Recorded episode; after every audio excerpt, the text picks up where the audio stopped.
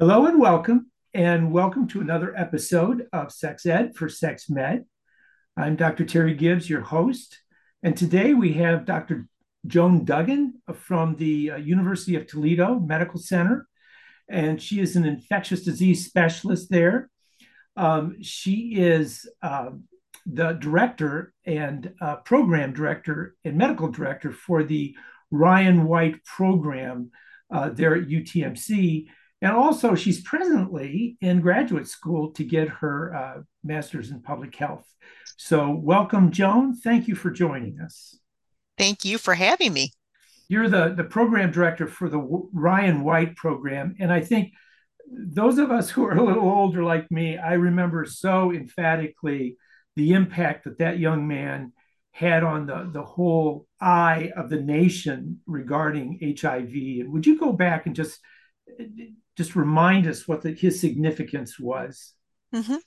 So it's it's hard sometimes for people to remember, but people who are baby boomers, Gen X, um, during our our formative years, HIV was associated with a huge and tremendous amount of fear and stigma. It was considered an absolutely, and it was in the 1980s, a fatal illness.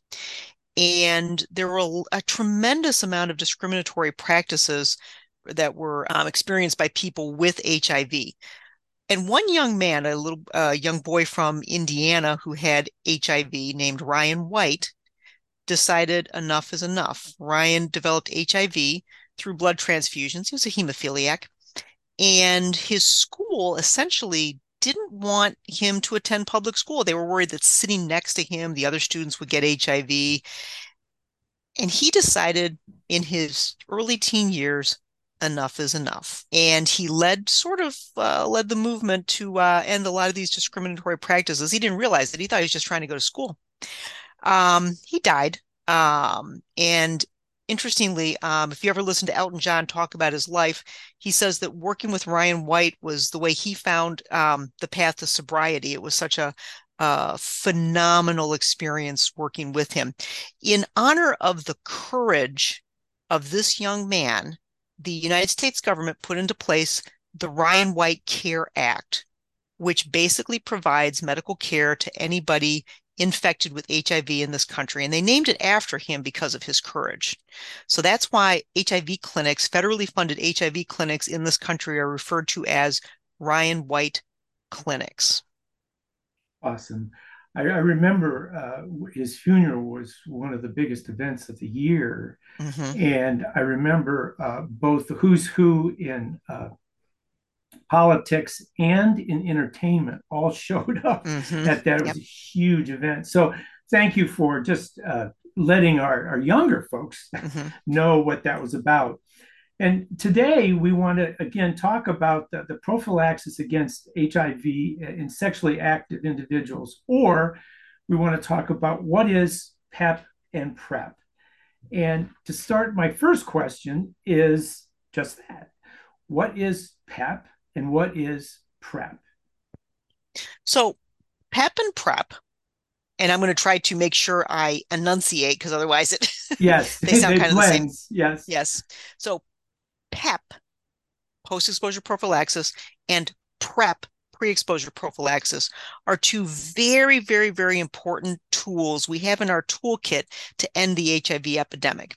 So, if anybody remembers, I believe it was in 2019, Donald Trump announced during the State of the Union address that the United States government was officially embarking upon the campaign to end the HIV epidemic by 2030 in this country. And the World Health Organization had announced this a few years before. Now, fast forward, we're going to have a pandemic, resources are going to get diverted. Okay. But um, we're rebooting now to get back to ending the HIV epidemic, meaning stopping HIV transmission. And treatment is prevention. We have to find everybody with HIV, get them on meds, get their viral load um, undetectable, and then offer tools to prevent people who are exposed for, to HIV from developing active infection. So it is so the, the whole point of PEP and PrEP is to have antiretrovirals on board, medications that treat HIV, before you're even exposed to the virus or very, very, very shortly after you're exposed to the virus. So infection doesn't set in. So you're not permanently chronically infected to kind of abort early infection or prevent you from even getting it. And that's what PEP and PrEP is. PrEP are medications you take usually on a routine basis before you're exposed to HIV. And there's a new medicine and injectable that's advertised on TV for that. And PEP is a medication you take emergently. You got to take the pills within two to 24 hours emergently after you've been exposed to HIV and you are and you're not on any protective medications. How well does it work? They work fantastically. Okay. So PrEP, when used as directed, well over 90, 95% uh, efficacy rates. Some people think a little bit higher. And that's taking a medication like Apretude. You can see that uh, that's an injectable advertised on TV, or Descovy, Truvada. Those are also advertised on TV. Taking them once a day or an injection once every two months before you're at risk of having HIV infection through sex. And they're extraordinarily effective. There's also a couple of uh, things like PrEP on demand and, and some things that are um, not um, CDC uh, don't don't have as much clinical data behind them at this exact point in time, but we do have excellent tools to prevent people who are sexually active, men and women, transgender men, transgender women, cisgender men, cisgender women, from HIV infection through sexual activity when taken on a regular basis. And that's PrEP, pre-exposure prophylaxis, works fantastically. PEP, post-exposure prophylaxis we think works fantastically. We don't have a lot of studies on that except in healthcare workers, where we do know these work fantastically and they're part of OSHA's bloodborne pathogen plan. Healthcare workers are very, very used to this. After any potential exposure to HIV, they know they begin medicines within a few hours, take them for 28 days. And basically, we, the last healthcare worker in the US infected with HIV on the job was a lab technician who was working with concentrated HIV virus in a laboratory. I mean, something you wouldn't ordinarily uh, encounter. The last patient care exposure um, was gone since we've had AZT. Which, for those uh, medical students that are listening, you got to watch that Tom Hanks movie, uh, Philadelphia, to uh, to remember that. yeah, or you got to watch um, uh, Bohemian Rap, uh, the um, uh, Queen movie. so, so um, it, scientifically, uh, mm-hmm. we talked about the retrovirus. But scientifically, what's the basis of uh, how both of these work?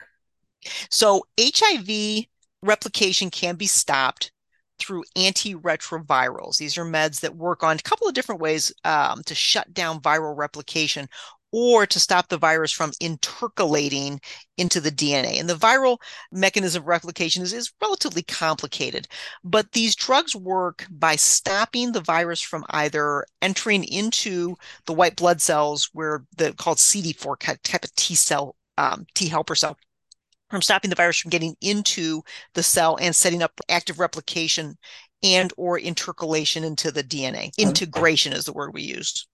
And the drugs, therefore, for pre-exposure prophylaxis are either integrase inhibitors or uh, nucleoside reverse transcriptase inhibitors. So they either stop transcription or integration into the DNA. Is uh, is the same meds for a uh, medical worker exposed to HIV the same medication that you would give somebody uh, that is sexually active that got exposed sexually? Uh, you know, the PEP the the post uh, prophylaxis. Is it are those the same meds? Yes. Okay. Yes. So PEP is exactly the same. So what and it's a, it's it's essentially it's the exact same screening. Um, it's the exact same um, recommendations for treatment. Um, you know, the only difference is for healthcare workers, um, sometimes we don't need to draw their hepatitis B um, antibodies because we already have those on record because you have to go through your screening to start work and get your vaccines. But you know, those are just very very minor differences um, between um, the way PEP works for occupational exposures for, and non-occupational exposures. Okay. Who does the CDC recommend uh, get these meds? With the capital W, capital H, capital O. Who, who, who, who, gets these meds? Okay. So anybody at risk of HIV infection should get PrEP or PEP. And if you take PEP after a non-occupational HIV exposure, we like to make you uh, or like to offer you the option of rolling into PrEP. Okay. And whereas PEP would be, I'm just going to use a couple of, of medications, Descovy plus another one called Tivicay, for example. PrEP is just the Descovy okay, as advertised. And the reason I'm using those meds is because they're advertised on TV. So people, you know, can actually oh, hear the commercials yeah. that uh, give all the warnings and things. So um, the people for whom PrEP should be given to, PrEP and PEP, first of all, are anybody who asks for it. So anybody who is, regardless of what information they're sharing with you, feels they are at risk is a candidate for PrEP okay and pep and can be explored later but you know anybody who's asking for it um, should should be strongly considered uh, as a candidate for getting prep um, basically if your partner has hiv you're a candidate for prep. Now treatment as prevention. So we know in the clinical trials that anybody who has an undetectable viral load can't transmit hiv and I want to say, I'm going to say that two more times because it's so mind blowing for most people. And we know it takes about 17 years for something to hit the guidelines and then make it into clinical practice. Yes, so here we go. Yes. If your viral load, the amount of virus in your bloodstream, is undetectable by our tests, you cannot transmit HIV through sex. Okay, I'm going to say it a second time. If your viral load is undetectable for HIV, you cannot transmit HIV through sex. All right, so that's from large clinical trials with well, well over 100,000 patients. Wow. But why do we say, therefore, that you're offered PrEP if you have an HIV positive sexual partner. Why are you a candidate for it? Well, I just told you if you're on your meds that um, you can't transmit um, HIV. Okay, so this is the difference between a clinical trial and real world application. Right. In a clinical trial, I can guarantee you what somebody's viral load is, and I can watch it and I can watch the partner too. In the real world, I can't guarantee that your partner didn't lose their insurance and has now been out of meds two to three months or didn't have you know horrible stomach flu for three weeks and wasn't able to take anything right? That's the difference between a clinical trial and real world. So in those so that's why we say that if you have a partner who's hiv positive you're not on a clinical trial you're a candidate for prep okay? Gotcha.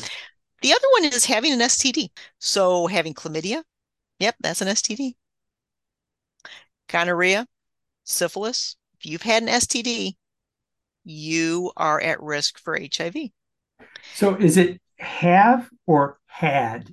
Is had okay. ST, ST yeah. So within within the last six months, okay. definitely. Um, some people think, you know, um, if you have a history within the last year or so, um, because remember, a lot of people um, have histories of STDs, might not make it into the medical record you know, they go, you know, you're on Epic, you know, the EMR, the health department is on eClinical Works or whatever. Um, and we're relying on patient um, presented data. So we'll take any history of bacterial STDs that don't go back 10 years as a potential risk factor. Okay. Inconsistent use of condoms, no use of condoms during intercourse, um, exchange of sex for something. Okay. Transactional sex, survival sex, these put you at risk of HIV statistically. Um, a partner who is doing that, a partner who is at risk for HIV, injection drug use, STDs, multiple partners for yourself or your partner. Um, because you know, a monogamous relationship is only monogamous if both people are monogamous.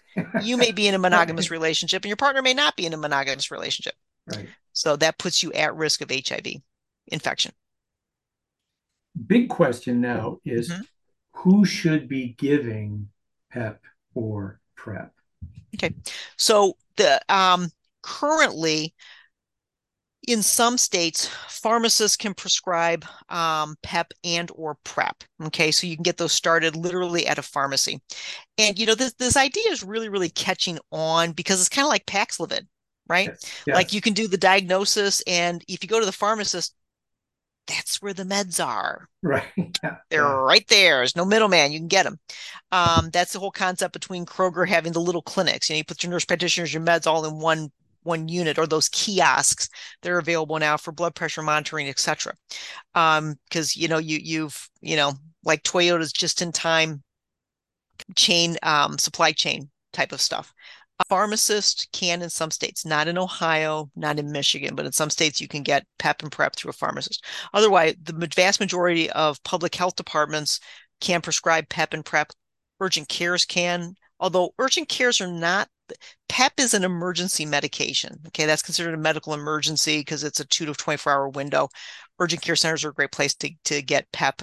Um, PrEP is something that sh- that is more of a chronic outpatient medication, and so usually we prefer people get those from their primary care providers or their health departments, um, as opposed to using urgent cares or ERs to obtain those medications. But those are also places where you can access a provider that can write a script. Okay, that's wonderful to know because that's like you said, especially with the the PEP. I mean, it's got to be right now, and who can I? It's Saturday night, and how can I get this accomplished? So, exactly. So you have a, a patient that shows up at your front doorstep, mm-hmm. and they feel they have or are at risk for for HIV. Mm-hmm. What does your counseling sound like to them? What what do you talk about?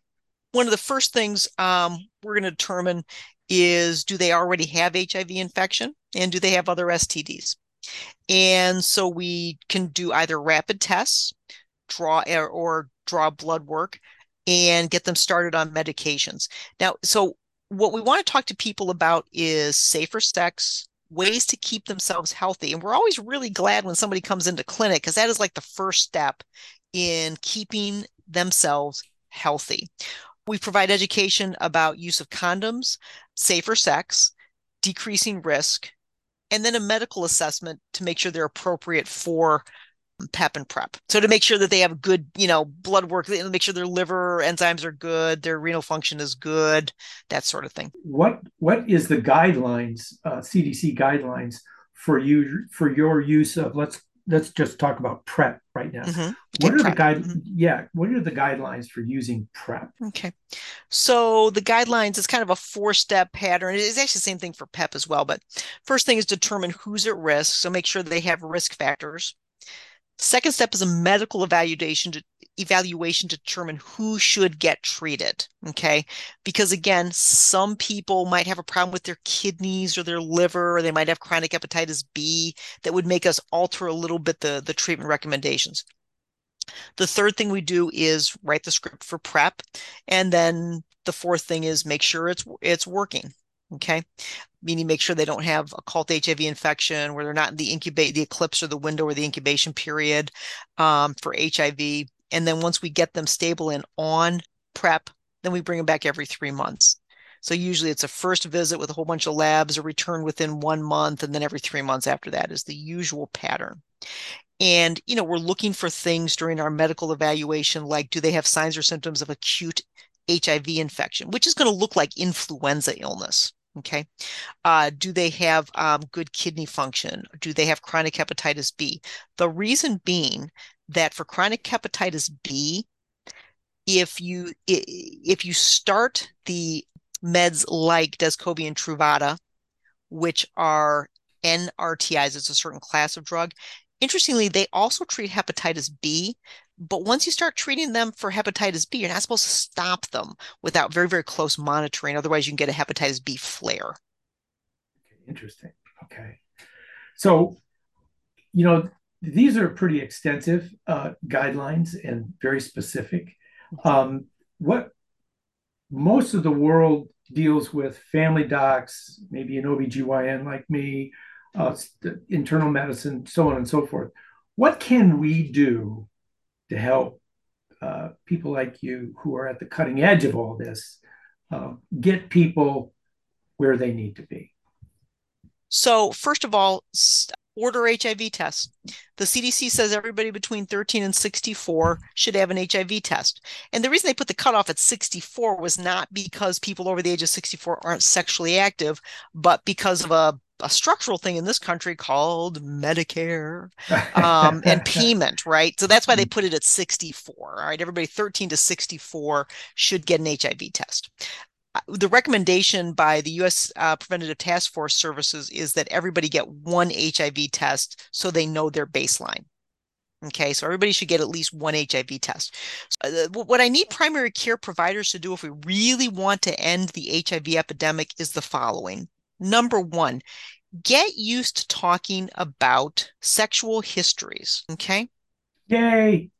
ask people. Yeah. Okay. Do you want me to do this one? Yeah, yeah. Two more. Okay. Yeah. Um, ask, get a sexual history. Okay. Finally, get a sexual history. Okay. So, you know, yeah, yeah. And the CDC has a great way of doing it. You know, just asking like and learning, just learn how to to, to ask these questions like you would a foreign language or the things your mother told you to do like say oh sorry i bumped into you. You know just just let it come out as as the normal script. Do you have sex with men women or both? Okay? Yeah. and you need to make it part of a person's health like their mental health. I look forward to the day as my father says my 93 year old father says when people talk about going to take care of their mental health like they do going to the dentist. Amen. Okay. Amen. It's just a normal mm-hmm. part of what you do to stay healthy. You have dental floss and mental floss. Okay. and so people need to have the same attitude towards taking a sexual history.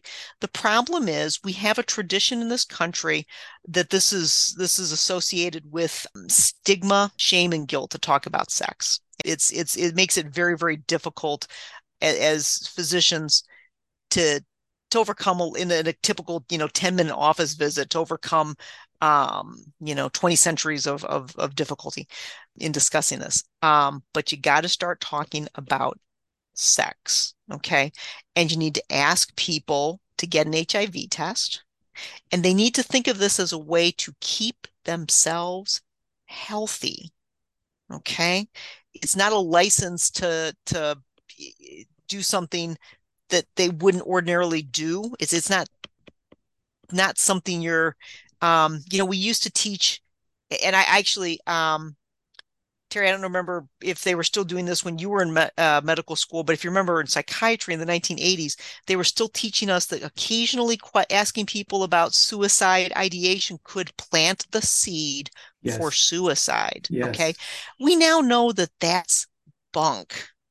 Okay. Yes. Asking somebody about their risk for suicide doesn't increase the risk that they will have a complete su- uh, completed suicide, right? Asking people about sexual behaviors and sexual activity does not increase high risk sexual activity. In fact, studies have shown it does just the opposite it decreases it. So, what I need providers to do is to start talking to patients about sex, ordering HIV tests, and looking at this as a way to keep people healthy, give people the information that they need so they can live the, the best lives they can and stay as healthy as they can. Awesome. Awesome. You also have talked and taught about uh, PrEP and PEP with doxycycline with an mm-hmm. antibiotic. Mm-hmm. Yep. Um, would you get into that just for a minute? Okay, so this is an area of research that is not yet ready for prime time, but getting closer. But we still have a couple of really, really key questions that have to be answered. So the idea is that if you are if you are at risk for HIV, you're also at risk for also for other sexually transmitted diseases like um, syphilis, gonorrhea, chlamydia. And in the state of Ohio, we're currently having an outbreak of syphilis. We're seeing um, record cases of syphilis, um, congenital uh, syphilis stillbirths. We haven't seen since the 50s and 60s. I mean, it's it's it's it's we're really having a, a an epidemic with this. Antibiotics can decrease those rates um, using drugs such as doxycycline along with preventative such as PrEP and PEP. However, here's the problem with that.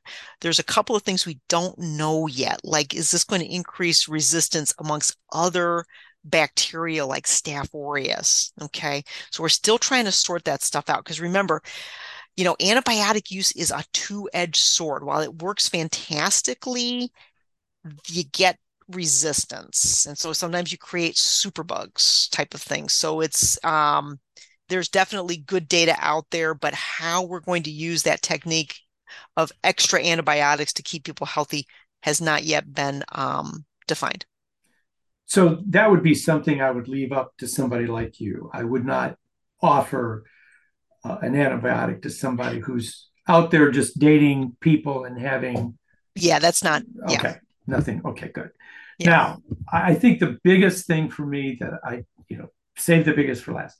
Let's talk about barriers. Mm-hmm. Um, number one, access. Number two, cost. Mm-hmm. So, in the state of Ohio, we have a program called Poppy, P A P I, the Poppy program, and it's funded by the Ohio Department of Health, which lets you access PrEP in through the state of Ohio. You have to fill out paperwork. You have to um, see a provider that does that's um, state of Ohio says uh, does um, PAPI. Those are often at health departments, and the state of Ohio will help you obtain PrEP if it's appropriate, so that you can protect your health.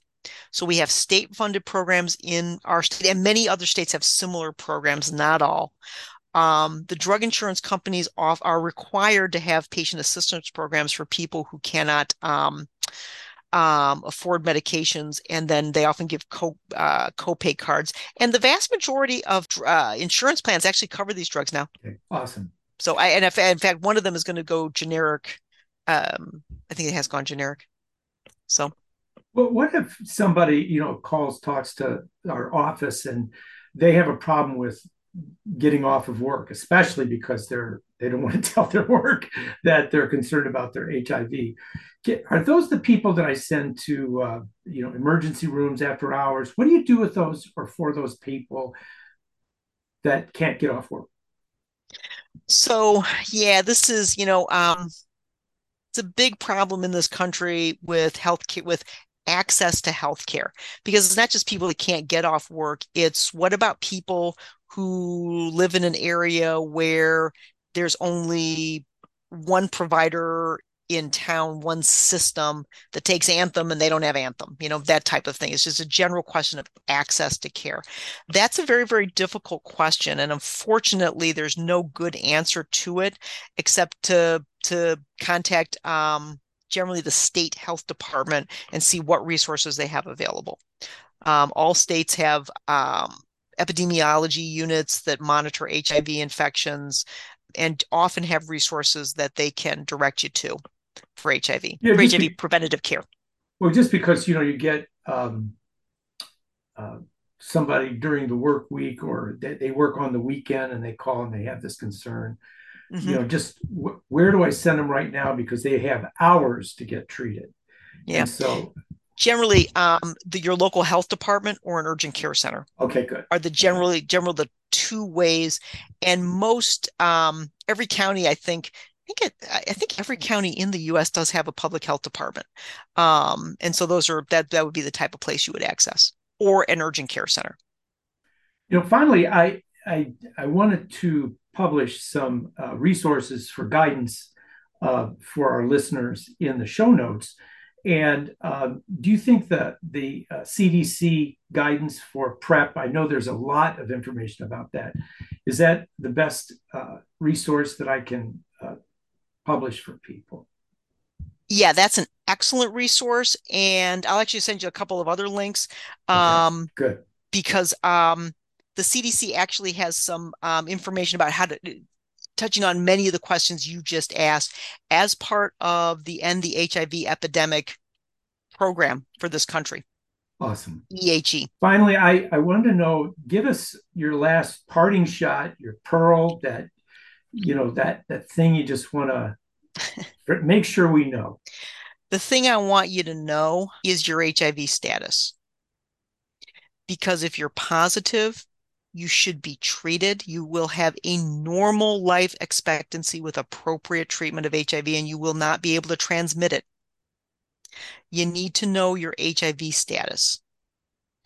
Everybody should get an HIV test, just one to know. So the parting shot is get an HIV test, just so you know. And that's the best way you can take care of your health and the health of your loved ones and your partners. Well, we want to thank you for, for taking your time today. This is a uh, not a real well known subject among most people, and you're an expert. So uh, this was so helpful today. So thank you for your time, and we appreciate it. Thank you very much. Thank you. Thank you for listening to this episode of Sex Ed for Sex Med. Please find the articles used in today's discussion in the show notes for further study. Also, you will find the contact information for our expert today.